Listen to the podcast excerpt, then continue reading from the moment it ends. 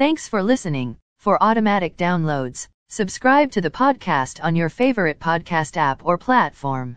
Stock markets were higher. S&P TSX was up 8.23 points to 20,191.66. Dow Jones Industrial Average was up 102.32 points to 34,416.99. The Nasdaq was up 92.6 points to 14,766.75. S&P 500 was up 17.83 points to 4,363.55. Commodity markets.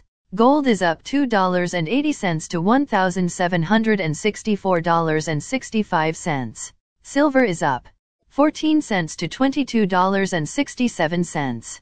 Crude oil is down 26 cents to $77.17. Copper is down $0 to $4.18.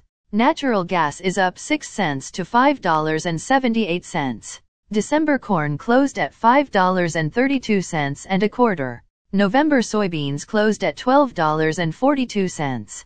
December wheat closed at $7.46. The Canadian dollar is 1.2588. Highlights of today's news. Dow plans net zero petrochemicals facility in Alberta.